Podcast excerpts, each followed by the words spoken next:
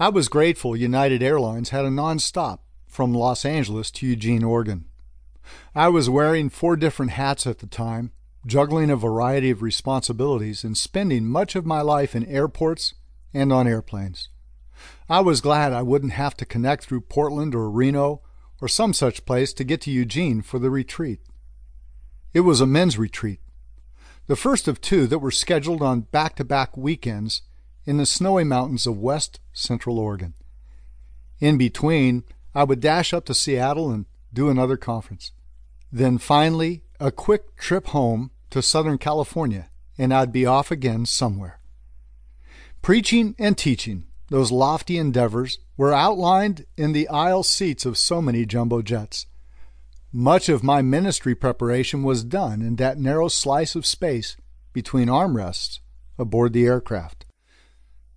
Now, as United carried me toward Eugene, I tried to settle my mind into a studying mode. Men.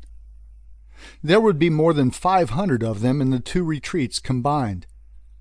I knew that they were gathering to hear something worthwhile, something life changing, something they could take back to their homes and their offices, their shops and their hunting trips. They wanted something that would help them reach the maximum in their manhood, enabling them to live more Christ like than ever. The upcoming retreat was small in comparison with many events where I had ministered, or even in comparison with the television ministry in which I had been engaged for years. There was no reason why this trip should seem at all special.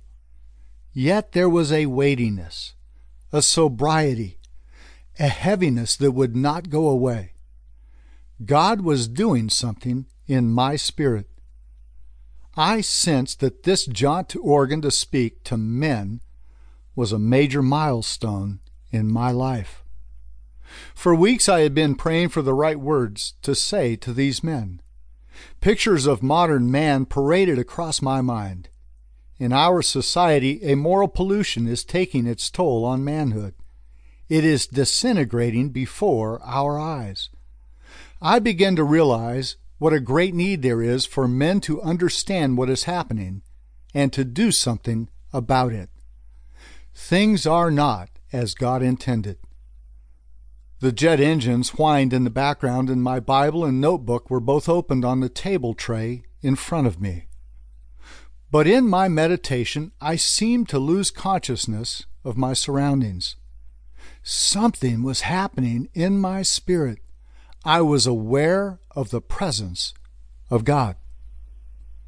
I recalled the teaching that Campbell McAlpine, a well known Bible teacher, had brought to our fellowship of believers a few weeks before.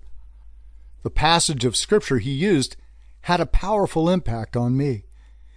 It was as though it were alive, and I had been dwelling on its importance for men ever since. Campbell had spoken on 1 Corinthians 10.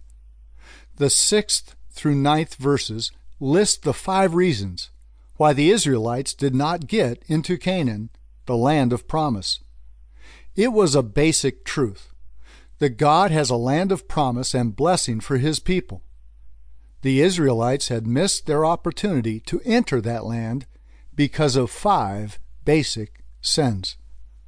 But for me, this scripture had a meaning that transcended anything I had thought of before. This chronicle of sins related to Israel, but there was a direct correlation to modern man. Scripture says the Israelites were examples for us.